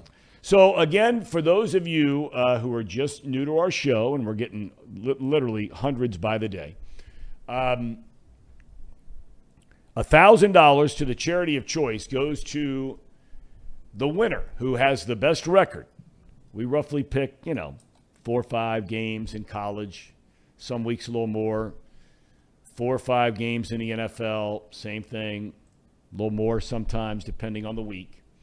I was the only fool who picked the UC Bearcats. You guys jump on me right out of the gate. Yep. It's a disappointing loss for UC. Yeah, this was a game at UCF. I like I said on Friday's show, I thought UC was going to struggle in this game. You're going to have to see which UC team came out to play. UC was in position to win it, but UCF a couple of drives, a couple of really good scoring drives from UCF to win and cover in this game. Yeah, they just continued to let teams stick in there. They continued to just not bury teams. Well, you can't stop the run. I mean, Yeah. you know, we knew that going in. Dan, Dan Hoard talked about it, and the offense, um, I think, in the first half, did virtually nothing. Um, if you're playing a decent team, you give up 258 yards rushing. Now, we saw in the NFL, Brian just alluded to it a minute ago. I mean, Green Bay rushed for over 200 last night. Um, uh, Dallas, uh, the, the Bears rushed for over 230 yards. They got beat. College game, not going to happen against a team that can score. Uh, by the way, uh, Sir Boy Wonder said we got to get Charles Barkley on the show. Take it to the bank. He will be on the show. All right. Basketball season starts. Um, one Charles more, and I go way back. One more thing before, just from the chat, I see Andrew saying that I expect to be hosted to an original members luncheon meet and greet in six months when the show goes to the moon. We have talked about doing live events Yes. in the future with Chatterbox. We're not quite sure what that looks like, but we do appreciate everybody that has been in the chat so far and helped grow the show. There's so many of you that have been consistent listeners day in and day out. So down the line, look for that. We are going to start doing live events. Maybe we'll do an episode of this show live somewhere sometime down the line. So we'll let you know when that comes up. Okay, cool. Next show or uh, next Off pick. we go. The Ohio State Buckeyes. Um, again, I get jobbed at the end. Ohio State goes up 44 to 20, or whatever it was. Uh, they, they had covered 44 to 20 something. And the last minute and a half, you know, Penn State goes down the field, scores a touchdown. So you two win. I'm out of the gate. Right now, 0 2. You two guys are 2 0, but I have a feeling it's about to change. Yeah, this was this was a tough one. This was a game that I, I said on Friday. Uh, Penn State just plays Ohio State frisky at home, and Casey, great switch. Yeah, it was a last minute decision to switch to Penn State. You did a great job changing my mind before we actually made the picks. And let's be honest here Sean Clifford is the bane of my existence for Penn State fans. I mean, he almost gave up that cover with that pick six touchdown, right? I mean, Yeah. we, Back door oh, wide open. I'm just JT, I'm just happy that he ended up uh, recovering from his All mistake. right, next game. Uh, okay, here we go. Tide will start the turn. Although Paul goes to 3 and 0. Uh, this was a rout. Uh, I have not watched Kentucky enough. I did early in the year. I don't know if the Levis kid is hurt or not. I don't know if the talent around him is good. But for all those people we're talking about this guy being a top three pick or whatever it was in the NFL draft, number one pick in the NFL draft. Yeah, that's uh, a bad take now. Levis. yeah, he's gotten a lot of number one pick buzz over the last the whole last year. Okay. Yeah. I mean, he, I'd bet money on that one. That that ain't happening. Yep, that was a bad take on my You part. got to, you, are you taking him over C.J. Stroud? A lot of people have been saying that for the last five months. Okay. well, Hooker. watch the games is what I would recommend. Watch the games. All right, next one Um, up. Oh, this is brutal. This is brutal. Good job to you two. This is brutal. Horned Frogs. They get the late touchdown, Paulie. The Oh. late touchdown to cover.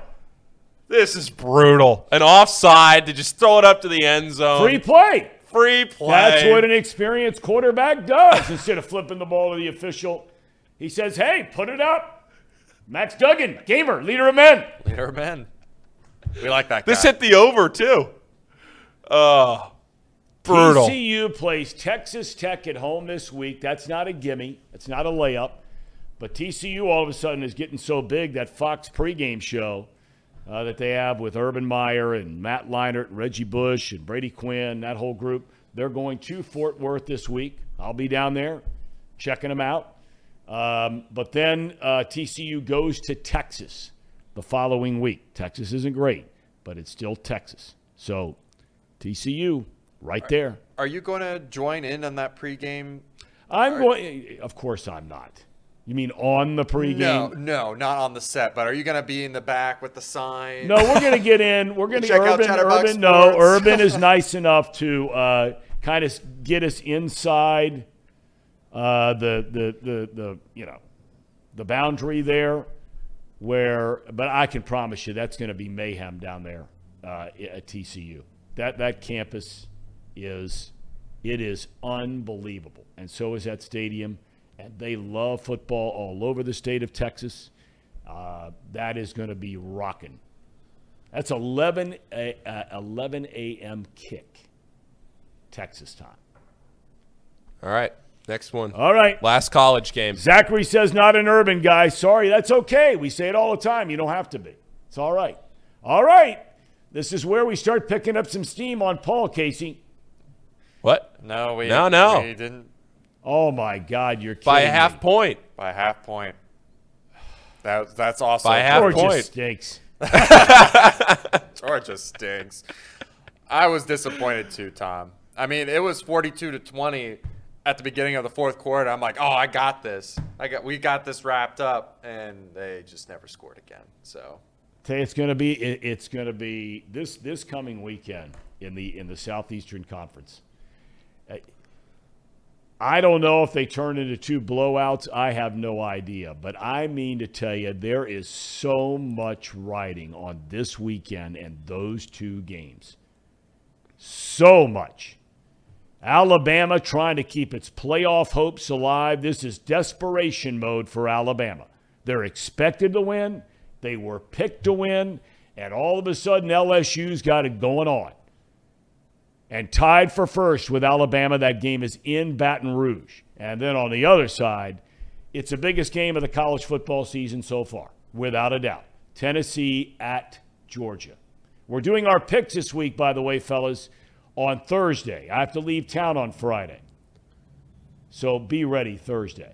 Any Oh, early thoughts on that when that line's moving around on that Tennessee game, Paul? Yeah, it jumped huge. That line opened at 12 and a half, and it's already down to eight and a half. Everybody, I think 90% of the money right now is on Tennessee. That line moved four points in about 24 hours. Uh, people love the Volunteers in this game. Uh, we got a question uh, from uh, who is it? Um, first time I've seen this name. R. Clelmer said would like to see Urban on the show. Urban told me the other day if he gets a green light from his bosses at Fox, he will be joining us as the big interview on the Wednesday before the Ohio State Michigan game. Ooh, what a guess that would be. That'd be awesome. The only thing is, fellas, I think we have to figure out. I could be wrong. Take a look in the calendar on this. Um, is that the Wednesday before Thanksgiving? Oh, actually, you know what? It could be Because if it is, we got to tape it. But he- he'll be on Wednesday, uh, Ohio State. so I got to remember Yeah, that when good- I good reach out to him. I'm going to see him Friday night. Okay. All right, Uh, yeah, I think. Yeah, it is. uh, we got to tape that. But he, he he said he'd love to come on, um, and and that'd be great.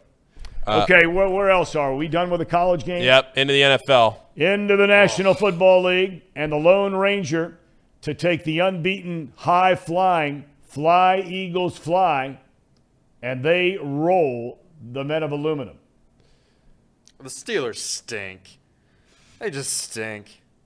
My lord, that was a disastrous game. But I, the, watching that game, you know, I thought, you know, I'll I'll, uh, I'll watch this game, check out the Eagles. I haven't watched much of them this year. That connection between Hurts and AJ Brown is something something else. No doubt. That That A.J. else. Brown's a stud, man. he is. Well, what does this mean, Andrew? Thom, usually only adult sites contain teases like that. What did I did I say something that was out, out You're of teasing Urban Meyer. He, no, no, no. I, th- I think he means it more as a compliment than a. Okay. Yeah. All right. Well, I'm not sure. okay. Uh, we swung and missed here, Thom. Boy, did we ever! Uh, you know, the, the, the Rams, they're they're they're done. Um, Oh, they're done. Stamp of stamp I of done. telling you guys. they're, they're done. I- and you said it, Casey. I, they stink. The Rams stink. They really I tried do. telling you guys. They really do. I mean, they got dominated in every way imaginable uh, by the 49ers in that game. And not only that, I think they lost Cooper Kupp Yeah, maybe. for an extended period of time. We'll see. Not looking good. He was limping around in the locker room afterwards. I saw where, and I and I admire um, I admire anybody in life who, when they they they feel like they made a mistake or f- for sure did make a mistake, they own it. Um, I saw where um Sean McVay came out and said, "I kicked myself for throwing the ball." They were getting killed and he threw the ball down the field, and that's when Kupp got hurt near the end. He said, "You know, why, why are we throwing the ball?" He said, "That's on me." Um, so, you know, the Rams, gosh, they, I tell you, I don't want to play the 49ers. no, I don't either. I don't want to play them when they're healthy. Um, and McCaffrey has brought a dimension to that team that, um, boy, I mean, they are scary. We'll see how it plays out. Uh, there are some believers out there in Gino.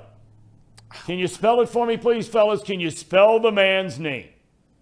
G E N O. Thank you. Well, I You better start. You better start saying that regularly. I said when making this pick, if DK Metcalf played, I would have picked Seattle. And what ends up happening? He ends up playing the game, and they end up winning. Uh, it's unfortunate that I didn't try to make a one of those bets where if this player plays one snap, uh, we can switch picks. But I'm gonna own up to it. I thought the Giants were up for the challenge, with or without DK, honestly. Um, but it was just the Giants' offense couldn't do anything. They could not do anything. And uh, Daniel Jones, I don't know. I can't lie. I did not watch a single play of this game, so I'm not going to sit here and pretend like I'm going to talk about it one way or the other. But from the talk of both of you guys about my Jan- Daniel Jones take, sounds like it was not a pretty one for the Giants. I've never been a nice young man. Uh, met him a couple of times when I did their games his rookie year. Uh, nice kid, smart kid, uh, great athlete, but I mean they're, they're six and two, okay. But but they they are not going to beat anybody any good if they've got to rely on the quarterback to win the game. It's not going to happen. It's not. I wouldn't be surprised if they ended up losing five, six games this year. They're going to lose to Philadelphia. They're going to lose to Dallas, so that's right out of the gate. It's not going to be a layup against the Commanders. And I don't know who else they play outside their division the rest of the way. They've got a favorable schedule because they were in dead last last year, but Daniel Jones is and maybe maybe he makes a believer out of me down the road, but not not yet. Okay. All right, last one here because our other game is Cincinnati. Hey, oh, I'll take it. I mean, it was honestly a lot closer than. Well, it wasn't. Hang on. Let me re- restart that. It was not as close as the score appears right here, but it wasn't like the Bills blew them out like I thought they would. I mean, they they uh, struggled a little bit. Josh Allen was not able to just tear them apart like I thought. Um, the the the issue with the Packers is not defense, and that's very clear. I mean, they cannot do anything offensively over throwing the ball. They, they the only thing they can do is run. And once they start to realize that these teams just stack the box and Aaron Rodgers still can't throw it down the field, it's it's tough to watch, man. It really is. I tell you, it's going to be interesting to watch that team the rest of the year where they go from here. They are already three games behind Minnesota for the division lead. Three games behind. Um, by the way, um, it's Kilmer, so please forgive me. Welcome, Mr. Kilmer. Welcome to the chat. I want to make sure I pronounce your name right, so uh, forgive me. Uh, Bills had a couple of chances to go out there and cover in this game, but this was a total, like I said on Friday's show, hold your nose, it stinks, but take it anyway type of game for me. That's exactly what I did. It made me nervous when I saw how much of the public was on this game, but I still stuck with it. Uh, I liked the Packers last night to get it done by by less than 11, and they did. And actually, you know what? They had a couple of breaks. I mean, they were kind of hanging around in that game with You're like right. three minutes left. You're it's not right. like it was a blowout. I mean, like, Buffalo looked, and not not a surprise. There's no perfect team. Well, I guess you could say the Eagles are undefeated, but but uh, they did not. They looked like a team that could be beaten. To me, um, I still think Allen gets a little sloppy with the ball sometimes. Great, I mean, talented player. Uh, I'm not ready to give him the league MVP yet. There's a long way to go in this season. And then we have tonight, boys. Where did we lock in our picks on the spread of this game? Because it has changed, right? Or was it three all along? For uh, I think we locked it in here. I'll, I'll pull it back up. We did lock it in at three. Depending on what site you're on right now, it's around three or three and a half, which I know does make a big difference. Um, but mostly it's it's hung around three, so that's where we're going to leave it at three. But we all picked the Bengals anyway, so we're all either sailing or going down with All right. ship. If either one of you could change that pick, and you still have time because the game is not till tonight. Yeah. If either you could change it, you're able to change it. Will you change it? Um, can I double down? No, I'm saying would you would you flip to the Browns at this point, No, I would not. Paul? Thom, if you think I'm going to sit up here for seven straight days and talk about how the Browns stink, and then at the very end change my pick to the Browns, I would lose the little bit of credibility that I have with our esteemed viewership on YouTube and on podcast form. So I will be sticking with the Cincinnati Bengals tonight. Say I'm wrestling. Oh, don't don't do I'm that, wrestling. Thom. I'm wrestling. Well, I, I hey, listen to Brian Billick right there, uh, and he continues to point out, or, or, or he points out something that we talked about last week briefly. Um, and that's this whole Myles Garrett, Jadeveon Clowney thing. Because it's the first time since the Dallas game the Bengals are facing a pair of legitimate pass rushers to get after the quarterback.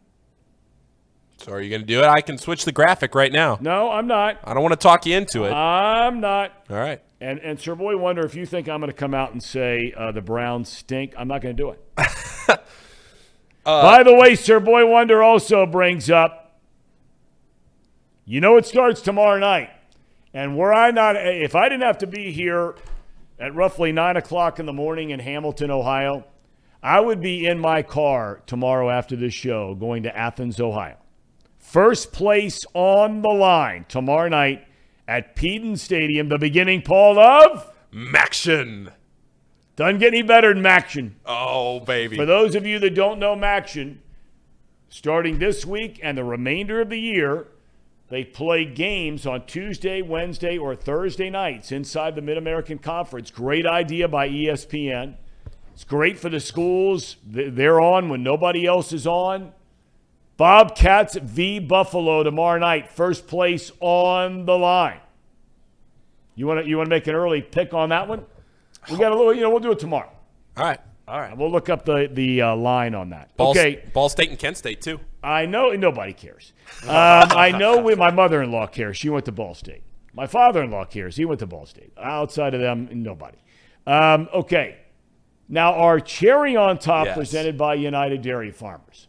Yes, our cherry on top is something that has never been done before, and I have. Uh, I spent yesterday uh, going around looking at this and making sure I had it right to explain it today. This is a NASCAR race from yesterday. This is a guy named Ross Chastain. Now, the NASCAR postseason has been flipped a little bit to up the ante. They've upped the anticipation, up the excitement. So the way it works now is that there are going to be four drivers next week competing in the championship race. They are not competing necessarily to win the race. The only thing they are doing is trying to finish ahead of the other three, right? So the only thing they have to do is finish ahead of the other guys that they are competing against. And there are only four drivers that are qualifying for next week's championship race. Well, yesterday, it was coming right down to the end of this race. And this driver named Ross Chastain was in 10th place with about 300 feet to go in the race. Now, this track, this NASCAR track that they raced on yesterday, it's a, a unique one. It's in Martinsville, and it's a tight, short track with very tight, small turns. And Ross Chastain did something that's never been done in the sport of NASCAR before, and we'll show you the video, and then I'll explain it right after. So Chastain opens up the throttle and puts the We're going to back up a second because you didn't really tee it up about what the deal was. He needed, he was in 10th place. yeah He needed to beat the guy who was in fifth place. Yes. As he goes along this turn, yes right? So you see Denny Hamlin right there in the FedEx car. Chastain passes him right there at the end as he crosses the checkered line. He said that he had seen this in a video game. He said he played this, he played uh, NASCAR 2005 on the GameCube growing up, and he said, I wanted to see if I could make this happen. So he destroys the car, but he beats out and edges out Denny Hamlin coming around the corner because he went full speed and he didn't have to brake because he rode the wall into the final turn and out of the turn. And because of that, he knocks Denny Hamlin out of the top four. Chastain qualifies for the final four. And he'll be competing for a championship next week. It's it's the equivalent of a NASCAR Hail Mary. And for those of you that are on Twitter and, and like the explain in another sport terms type of tweets, the tweets yesterday were incredibly entertaining, trying to figure out what a best uh, comparison would be to, to another sport. This is like this is like a spinning around doing a 360 hail mary from 80 yards away with one guy in quadruple coverage going up and tipping it around to himself trying to make a catch. I mean, it's it's something they've never seen before. And so next week it's Joey Logano, Christopher Bell, Ross Chastain, and Chase Elliott. Uh, just straight up the four of those guys, whoever finishes the highest wins the title. And uh, I'm told by some of our um, viewers, the player formerly known as Mouse Cop, says it's the fastest lap record at Martinsville by two and a half seconds. His car's torn up. They're going to have to have a different car for him in that race next week. That really is amazing. I'm not a big NASCAR guy, but um, but most of those drivers seem to be really good dudes, and uh, that was very, very, very exciting. So, Paul, on your game for our cherry on top presented by United Dairy Farmers. Absolutely. Yeah. Like I said, I'm not a huge NASCAR guy, but when you see something like this, it took over the Twitter sports world for about, uh, I don't know, an hour or so yesterday when everybody was going on about it. And uh, it was crazy. And there's a dash cam view, too, that we didn't show, but there is a great angle that the at NASCAR Twitter account tweeted out of the dash cam view of his car riding Yes. around and seeing how the car got shredded up. But you done it in a video game, and now you do it in real life. All right, boys, before we get out of here, I know you've made picks. We've made picks with the um, spread. I'd like you two to give me a point prediction for tonight. Bengals in Cleveland, Monday Night Football, Halloween night. Many will be dressed up as dogs in Cleveland tonight. I'll go first. I'm going to say 34 21. Bengals. Wow. 34, three games in a row, the Bengalis. Yep. hit the 30 point mark after not hitting it for 11 consecutive games. Yep. 34 without Ja'Marr Chase. Yep. It's a big number. It's a big statement game for the Bengals. I'm going to say Bengals 23 20. And I know that's a push on the spread, but like I said, I think the Bengals have a better shot to blow them out than the Browns do to cover. But I still think it's a, it's a close three point game. I'll say 23 20. Uh, Leif Erikson says the move yesterday by Ross Chastain reminds him of when he beat Christopher Columbus to America. He's got a good sense of humor, man. Really, really good. Um, what was your score again? 23 20 Bengals. I'm going to go with um,